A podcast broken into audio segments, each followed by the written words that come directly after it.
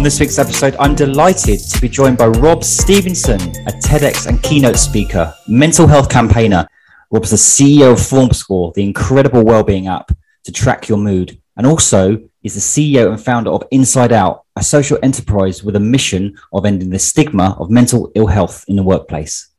Rob, absolutely thrilled to have you on the show. Um, we've been friends on LinkedIn for a while. I haven't really spoken up, until recently, but I have followed you from afar. And some of the stuff you're doing with mental health and well-being is, is amazing. As you know, I'm a mental health and well-being advocate myself. So thrilled to have you on. Want to know more about you, what you're doing out there in the ecosystem and your, FormScore stuff, but really you as a person.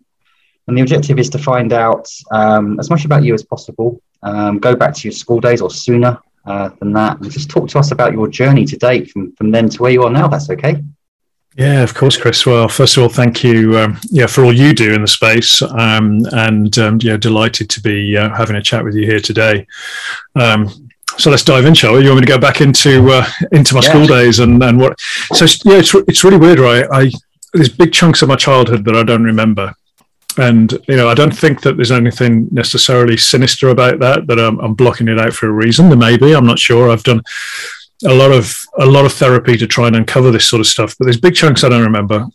But what i do remember is from the earliest age um, that, that i can think back i'd had this drive to to be the best uh, to beat people and to almost proving to myself that i was good enough yeah and i've explored a lot of this with with therapy right that you know, I think I'd had quite a difficult birth, and I think my mum, um, bless her, she struggled to bond with me a little bit when I was first born.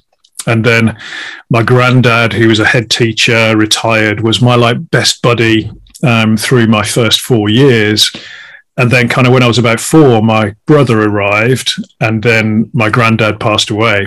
Right. So it was like my world was taken away from me. And this is what I've tried been able to piece together and and I think what this left me was with with a feeling that I'm just not good enough, right? And mm-hmm.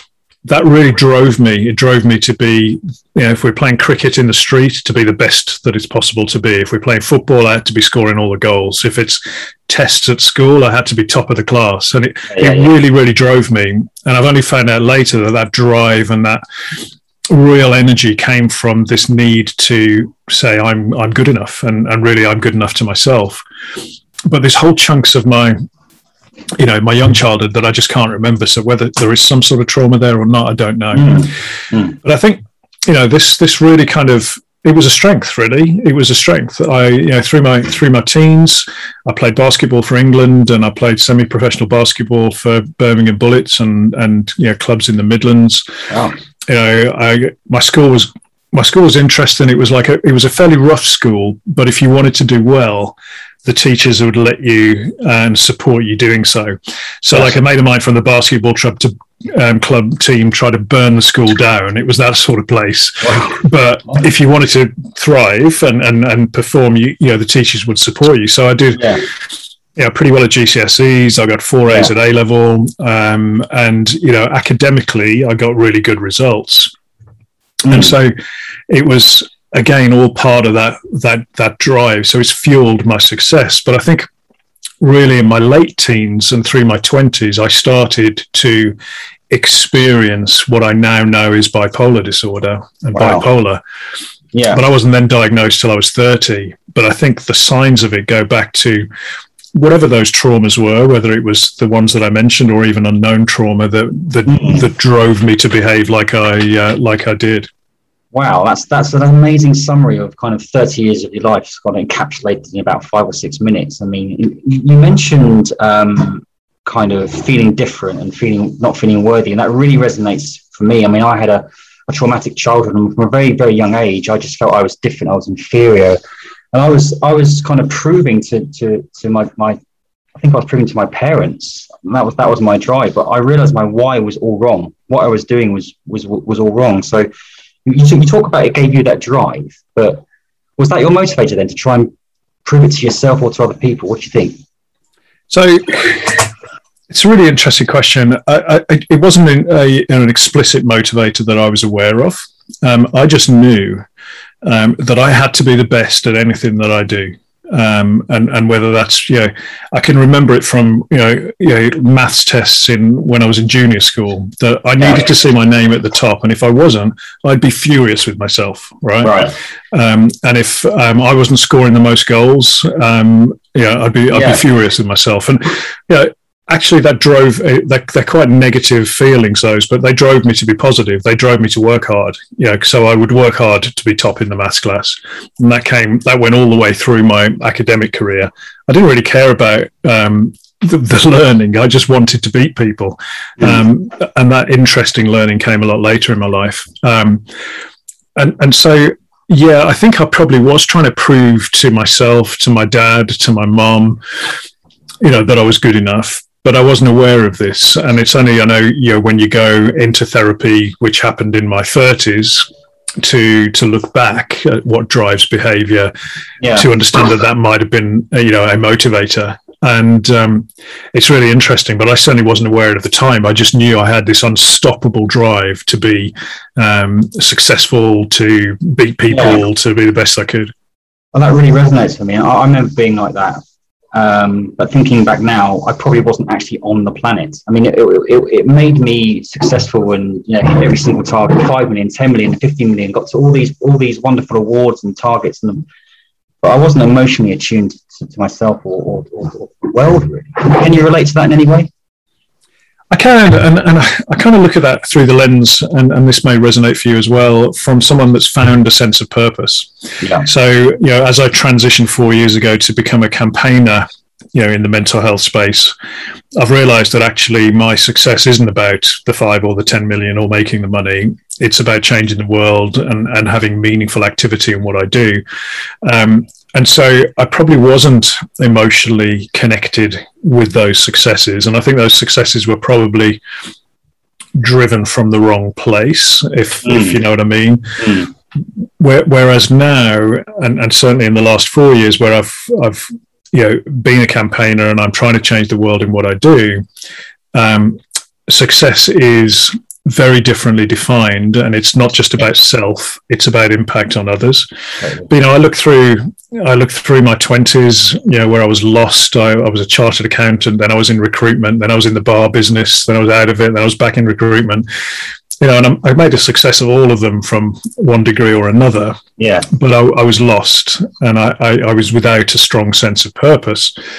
And for me, even yeah, I know you you you you have been in the recruitment game. You know, even when I owned my own business and was building that up, it still wasn't the right thing for me because I didn't love what I was doing. It was more that's what I'd fell, fallen into, and that's what I was you know using to make money.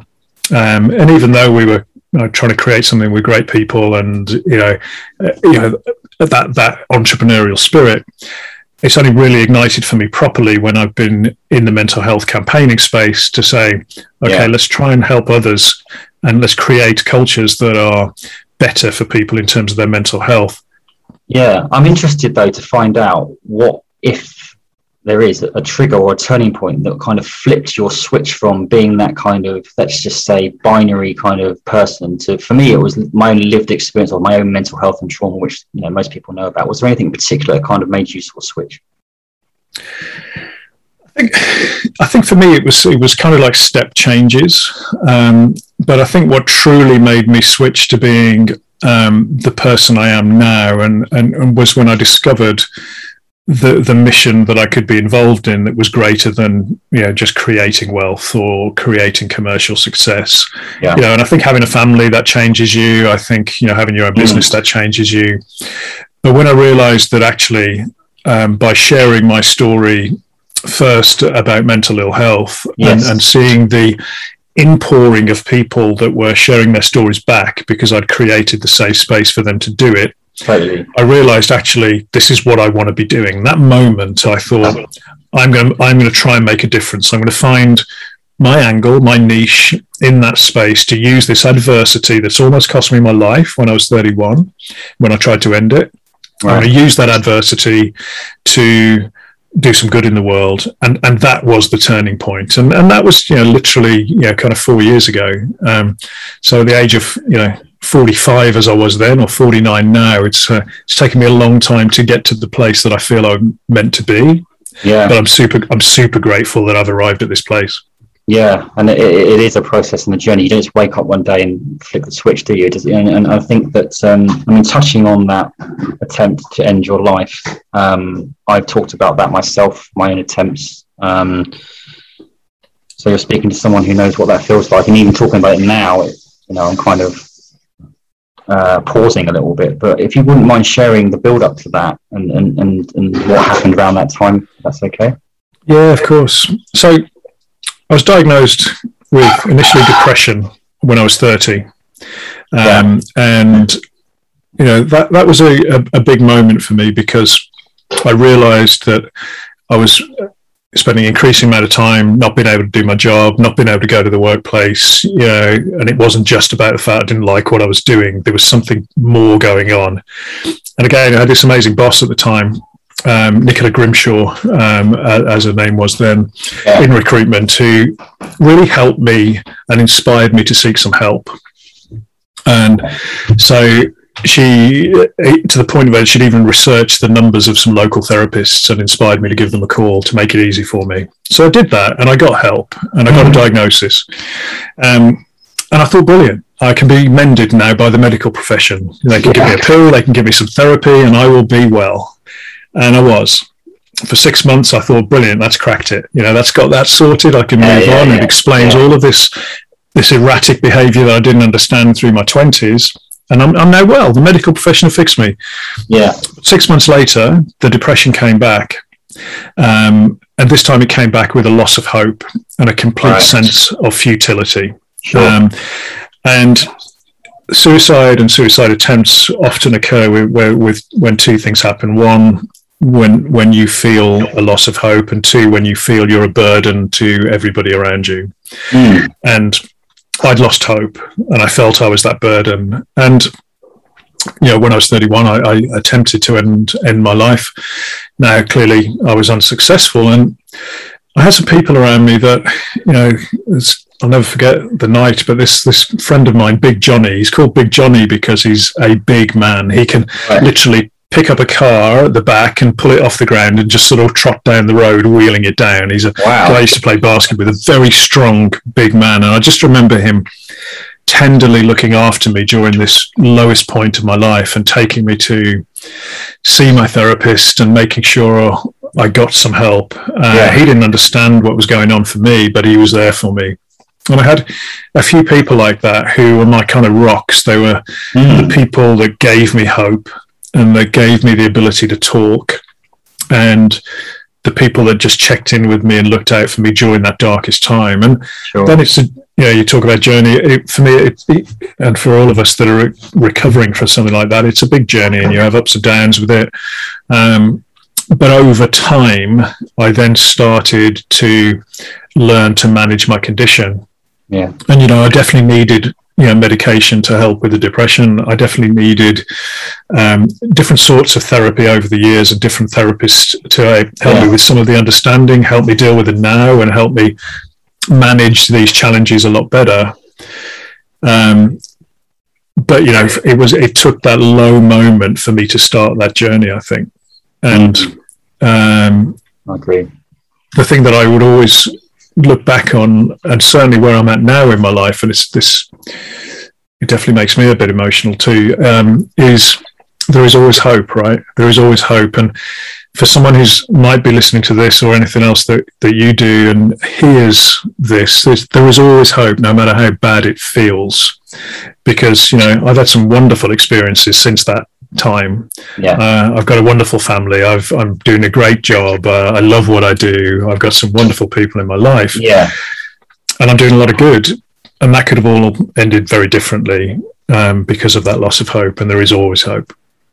Yeah. I mean, that's, that's a phenomenally vivid explanation, but I do want to go even deeper. I, I, I remember one, was three or four times, but one time in particular, standing on uh, a train platform and just hoping this train would come along. I planned it out. I kind of it was a week build up, and each day it got stronger and stronger. And it's like without being too kind of deep and dark, I, would quite like to understand what it felt like, and you know, when, where were you? What were you trying to do? What was it like in, in that in that situation?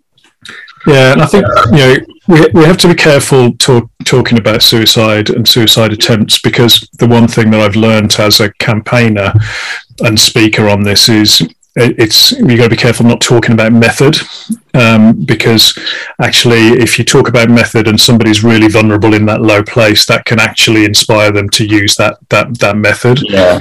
Um, but you asked me what, what, I was feeling and I can talk okay. about that. Um, that I, I, I was feeling like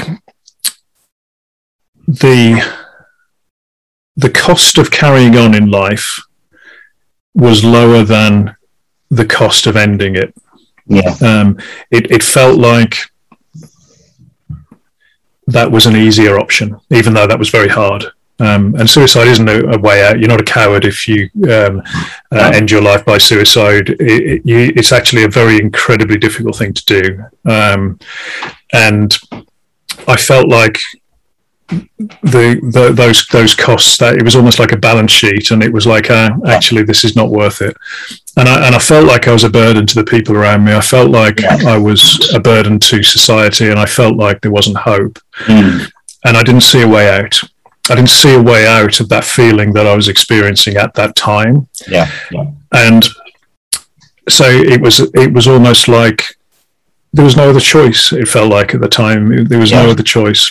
Now I've learned that that's not the case. Mm. And, and I, when I say stuff like this, I'm always very careful to then shine the, the positive light that there is a way out and there is hope and the yeah. burden can be lifted. And your people that you're worrying about being a burden to are, are those people mm. that want to support you. They love you, right? Mm. And they want to support you and get you through this.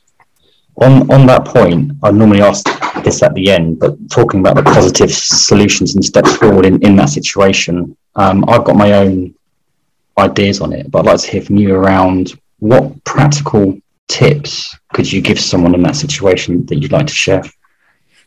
So, somebody in crisis mode, um, it, it's it's difficult because when you're in when you're in crisis mode, you, you sometimes you can't do anything.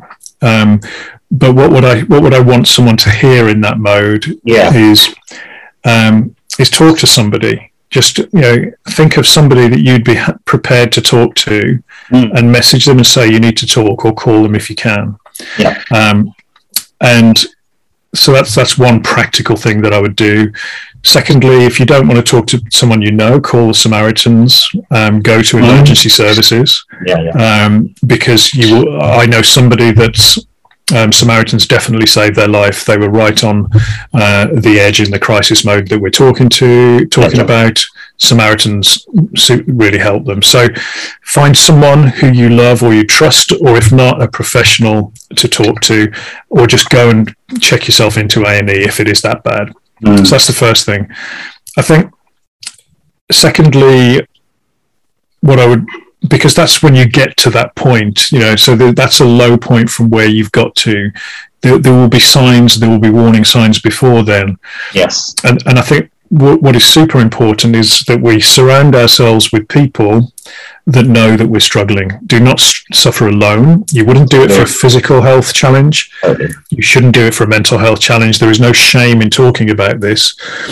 And, you know, I, would certainly got people at that time that I, I could have um, let know what was going on, but make sure you've got people who are checking in with you and are offering you that support.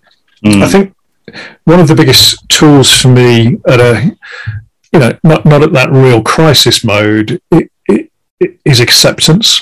You know, so when I'm feeling really low, um, and you know, and that will happen now. That's happened within the last few weeks, and it will happen again. Um, you know, just because I know how to manage bipolar doesn't mean I won't experience the extremes. Of course. But when I do experience the streams, um, and and particularly for me, the depression, which is always the worst part of my cycle, acceptance is the most powerful tool to help get totally. through that. But, totally. You know, because um, too often we we're we don't like dealing with uncomfortable emotions, and depression is a very, very uncomfortable emotion and feeling. Yeah. Um, or the feelings associated with depression. Yeah. But if we can sit there with a sense of lightness, a sense of curiosity, and say, "Okay, well, this is rubbish, isn't it?" But mm. I know I know tomorrow could be a different day. Um, yesterday doesn't exist anyway, um, so I'm going to sit with this. Can I can I read a book? Will that help? Can I get outside? Okay, no. What can I do? Do I need to go to sleep? All right. Mm. And with that with that level of acceptance, then comes self kindness. Yes. And self kindness is, is is really what we need to then get through that moment in time. that's, that's, um, that's the gateway to move forward, isn't it? Yeah. Yeah. So I find I find that you know super helpful. But I think we need to smash the stigma, and you you know you know about my work on the Inside Out Leaderboard. We need to make it as normal to talk about a mental illness as we do would a physical illness. Yeah. So we've got those people around us who are aware and who can check in. It's really really important. I think that's right. You mentioned acceptance there, it's like acknowledging that um, actually, when you say you're not alone, you you really aren't. But, but you know, they say one in four, but that's a load, I'm going to sort of almost swear that is a load of bollocks because every single person has mental health or mental illness or mental whatever you want to term the phrase as, and it can affect you. And also, as well, I, I pick on up on the point that I put lo- loads of posts about check on your happy mate, check on your calm mate. I mean, you you can. I mean, I, I went out to a social gathering uh, a couple of weeks ago, and I was suffering quite badly for the majority of that period in, with my mental health. This was only a couple of weeks ago, and I, t- I told my friends about it, and they said at no point did they ever think they thought I was really measured, really in control. I was social, I was talking, but behind that veneer of that, mate, I was I was all over the shop. It's it's a, it's a tricky one. Isn't it?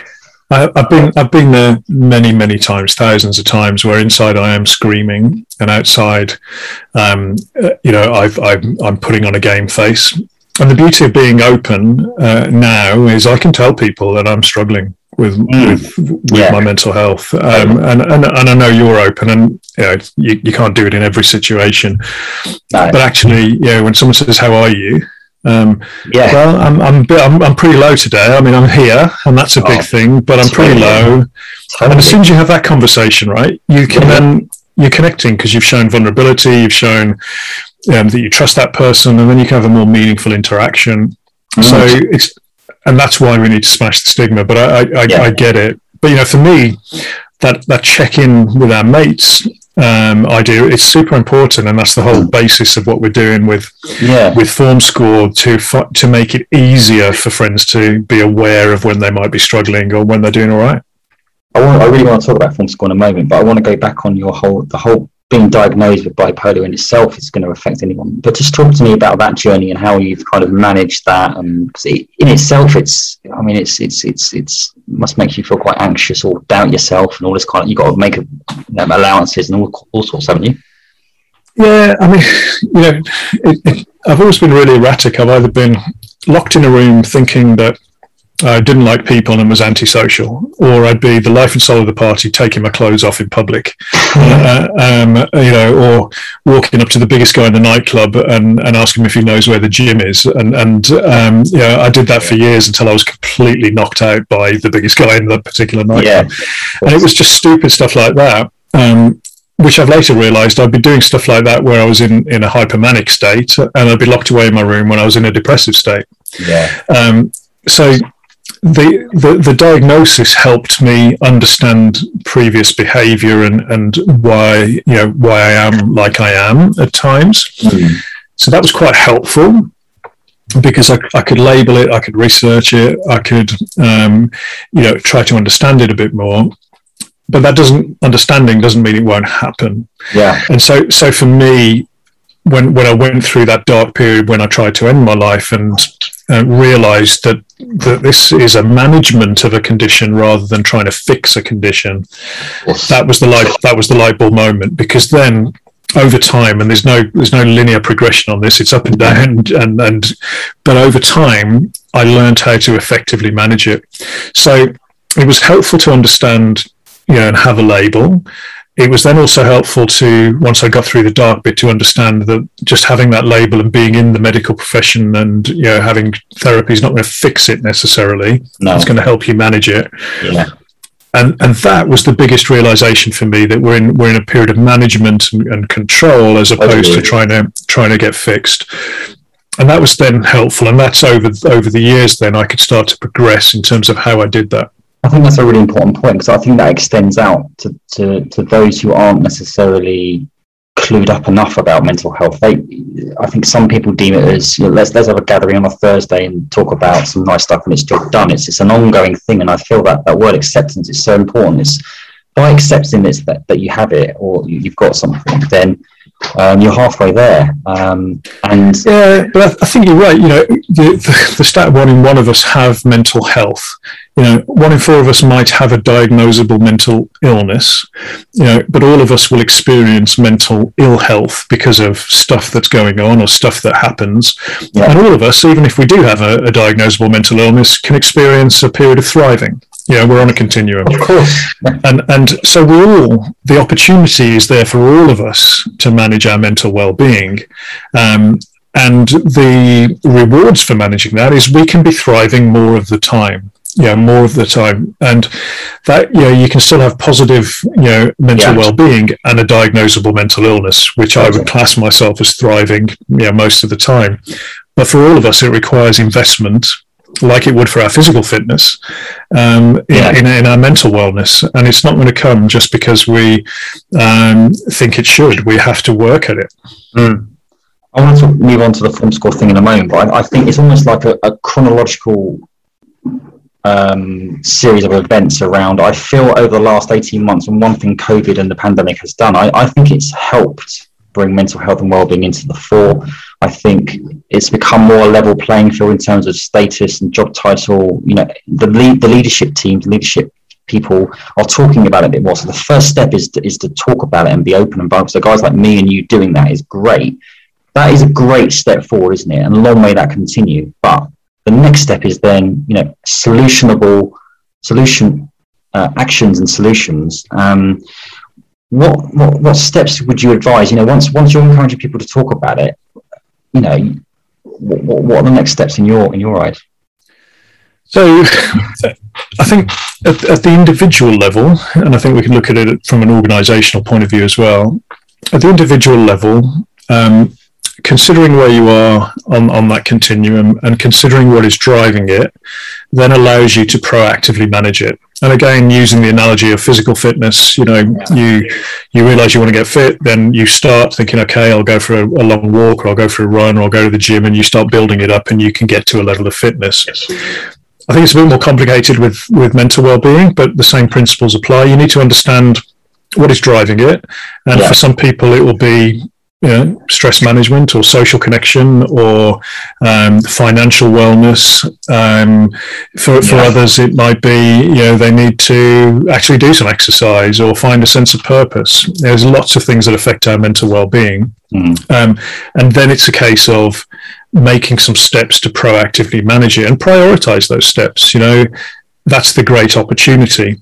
And then if if we make that assessment and we're struggling with our mental well-being, it's then thinking, okay, what support do I need to deal with this sort of stuff? Do I need to see a therapist? And that's okay. Yeah. Do I need to just open up and talk a little bit more? Is this yeah. something that needs professional help? Um, and you might not know. And it's a bit of trial and error, I think. But the idea would be to try and c- catch yourself before you end up a, in crisis mode. Now, Having said all of that, some of us will be there because of trauma or something that's that's happened or, or, or whatever, and sometimes you know we just need to seek some help. Um, and yeah. so the other bit is understanding there is no shame in seeking help for for a mental health challenge.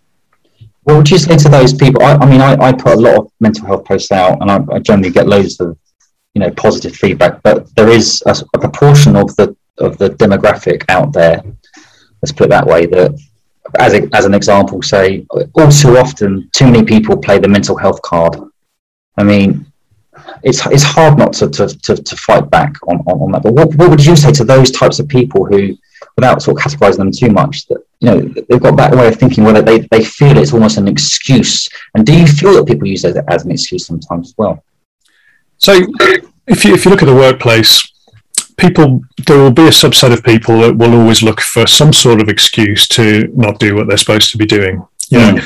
and um, because there is greater awareness of, of, mental health in the workplace some people, a minority of people, might use that to say, I can't come into work because I've got anxiety or whatever.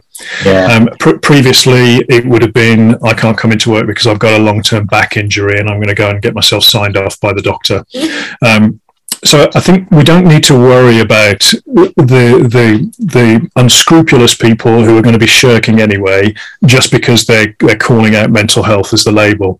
What we do need to worry about are the people that genuinely will be suffering from mental ill health, which will far outweigh the people who are using it as an excuse, um, and create cultures, environments, awareness, resources that help them Yeah. with those particular challenges and, and move more towards thriving. And you know, I do a lot of work with organizations on, um, you know, kind of engaging leadership or mental health strategy. And when you start raising awareness of mental um, health in the workplace, what you will find is that your um, absence stats for mental health will massively go up, right? Yeah. Um, and you want that because actually that's a good thing because people feel they're more comfortable about putting the reason that they're they're they're off work. Then over time you can start to bring that down. Yeah. But those people are off already, right, with mental ill health, but they're putting stomach bugs and back back issues down because they're not comfortable with saying how they are. Mm. But there's always going to be that subset of people that want to kind of you know play the system, but they will always find a way of doing so. I don't think we need to worry about them. So talk to me about FormScore then. Uh, why uh, you've done that in the first place and how it's going and where you want to take it. Yeah, thank you. So, FormScore at its simple level was a tool given to me by a therapist uh, about 15 years ago. Um, and obviously, my mood can fluctuate quite widely Yeah. um, and wildly. And and this particular therapist said, "Look, why don't you just track your mood with a score out of 10? Um, and then just see see what that does for you. And then as we work through the therapy, we talk about it. We talk about how it's been. And what I started to do was saying, okay, well, I've been you know a six out of ten, or I've been a five out of ten, and this is why. And what I found was that this was really simple, um, but importantly, helped me build up the self awareness of what was driving my mood Yeah. and you know and it you know as i say i'm a, you can see my background here on the on the zoom that we're on. You know i'm an 8 out of 10 i'm on very good form today um, because i slept really well last night and that gave me a boost from the seven i was yesterday. But it, if i go to a seven six then a five what what this simple tool does is just allow me to think why is that and invariably, Chris, it'll be I'm working too hard and I'm disconnected from my family. I'm not getting enough breaks in the day and I'm feeling a bit too mm. stressed. I'm not mm. getting outside into nature enough, or I'm not managing to do any exercise. Yeah, yeah. So, at a very simple level, it builds that self awareness. Now, mm. I've been a campaigner, as I mentioned, for four years. Just over two years ago, I thought, you know, why don't I start publishing this this number that I use every day personally? Yeah. And I had no agenda. I had no idea of where it would go, but I just started putting it on my email signature, then my LinkedIn profile. And what I found was that people would engage with this and they would do things like send me their number back. Oh, I Wow. see you're a six today, I'm a seven. And I, like, I didn't expect that. And then um, a, a good client of mine um, said, I love it when you're a, a high score, a nine, because that gives me a boost in my own score. Mm. Love so, um, and then obviously people, if I was a, a four or a five, they'd reach out and, and, and, you know, offer some support.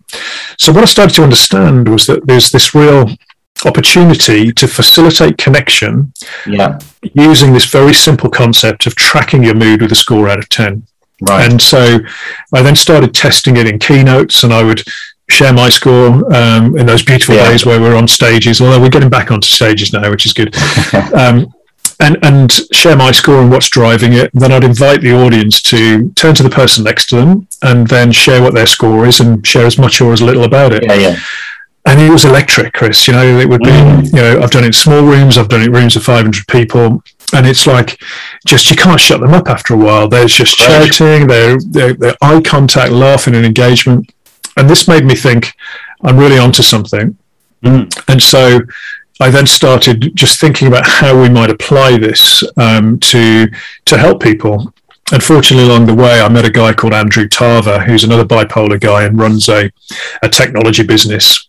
And he and his team then helped me shape this into the FormScore app and Yes. solution. So, very simply, the app allows um, people to connect. So if we're connected, we would see each other's FormScore. If Yeah. yours was you know, dropped down, I'd get a notification saying, "Hey, check in with your mate Chris. He's low today." Um, and it helps build up that self awareness that then enables people to support each other Yes. and then be a bit more intentional about their own well-being. And then what we do with the workplace, we take those numbers in a, in a work um, and with the consent of the individuals, aggregate them up anonymously. And then what we've got is a real-time metric on organizational or team well-being, which is super helpful and super interesting. Mm. So we're getting you know a lot of interest in this, a lot of pilots. You know, first few customers signed up.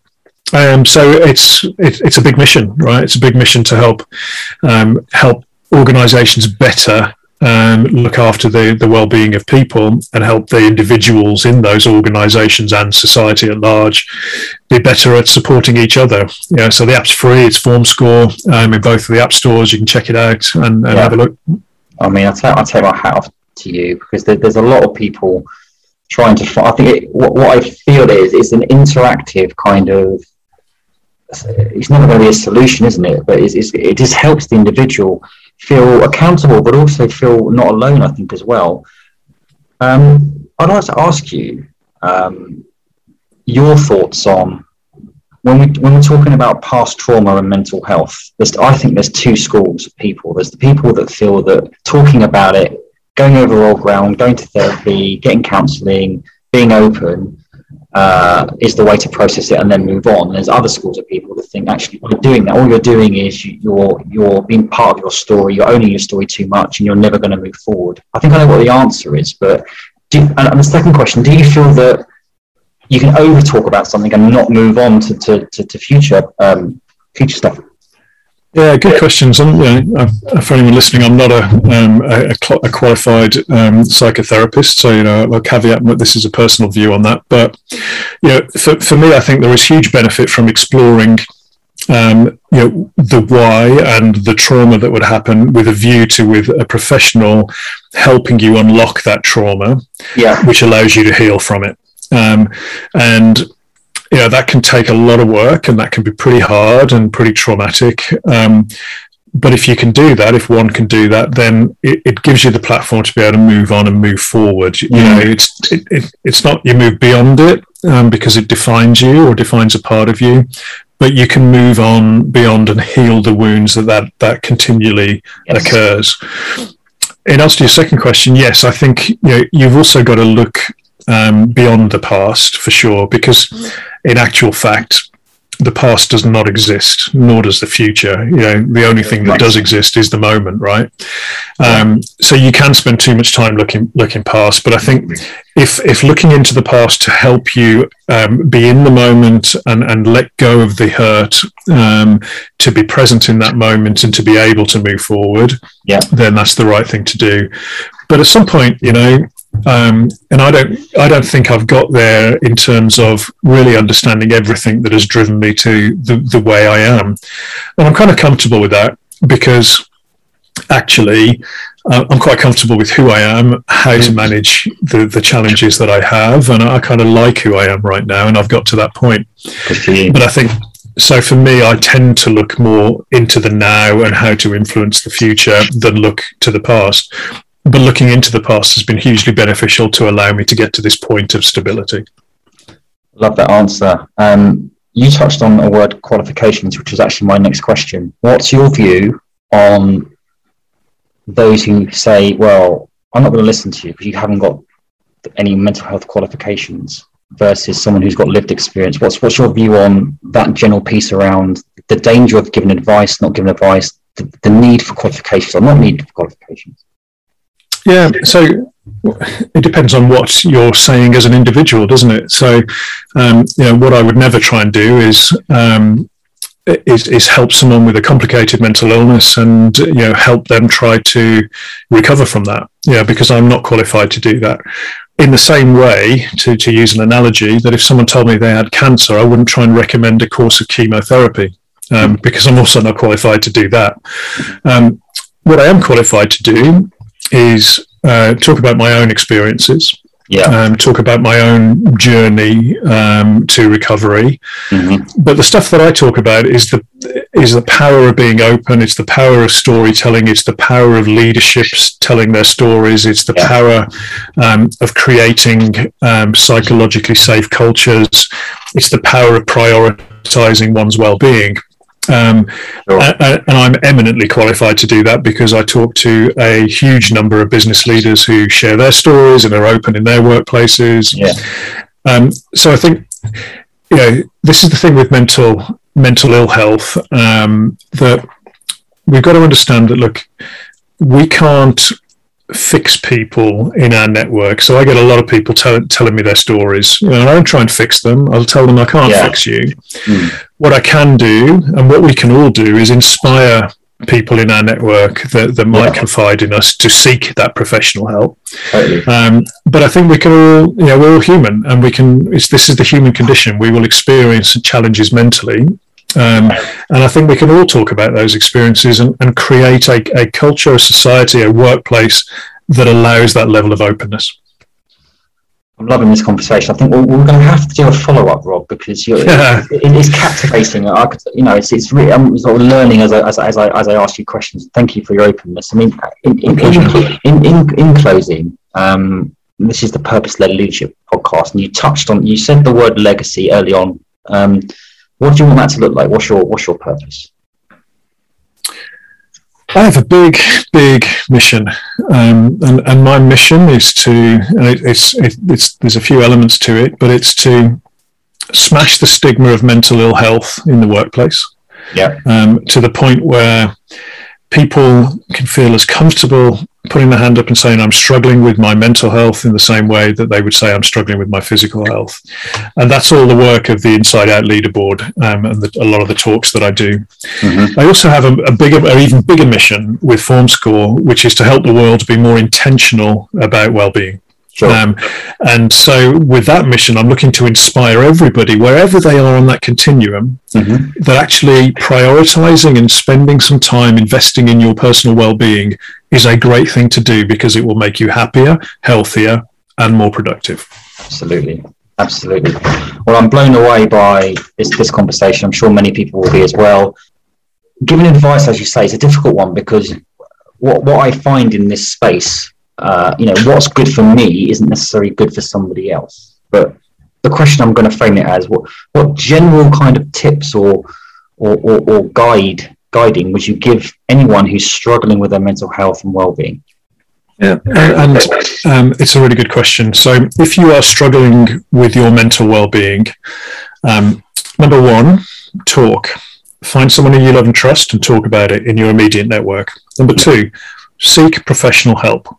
Just like you would if you had a physical health challenge or a complicated physical illness, you wouldn't try and manage that by seeing what happens. You would go and see a specialist. Um, there is no shame in doing that um, for your mental um, health challenges as well. That would be number two. Um, number three would be work out some of the things that bring you joy and that keep you well. So for me, it's exercise, it's prioritizing sleep, and it's it's making sure I'm connected to the right people, and I have um, yeah people that bring me joy in my life.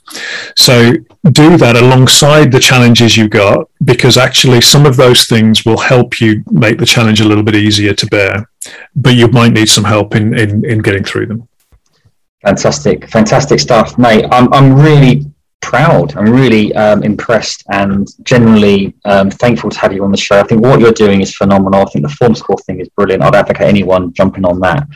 Um, I just want to thank you uh, generally for all the work you're doing to help others. Um, I love your mission, love your purpose, and uh, you know, I, I wish you all the success in the world. And thank you very much. Where can where can people best find you? So check me out on LinkedIn, uh, Rob Stephenson with a PH, or and uh, you'll find a little octopus after my name. I'm easy to find. Um, and then formscore.today is the uh, the website for FormScore. But just go and check out the app. Download FormScore in the various app stores. Thank you so much. It's been an absolute pleasure, Rob. Loved it. Chris, thank you so much for having me. The Purpose Led Leadership Podcast is sponsored by Vincere. Vincere our all-in-one CRM and ATS platform, purpose-built for recruitment and staffing agencies. I chose to partner with Vincere because honestly, I'm a customer. They keep me competitive, plug into my calendar and email, and make the whole admin part of my job as a recruiter a hell of a lot easier. The Purpose Led Leadership podcast listeners get 25% off Vincere's onboarding. So if you're looking for a recruitment CRM to accelerate your growth, check them out at vincere.io forward slash Chris O'Connell.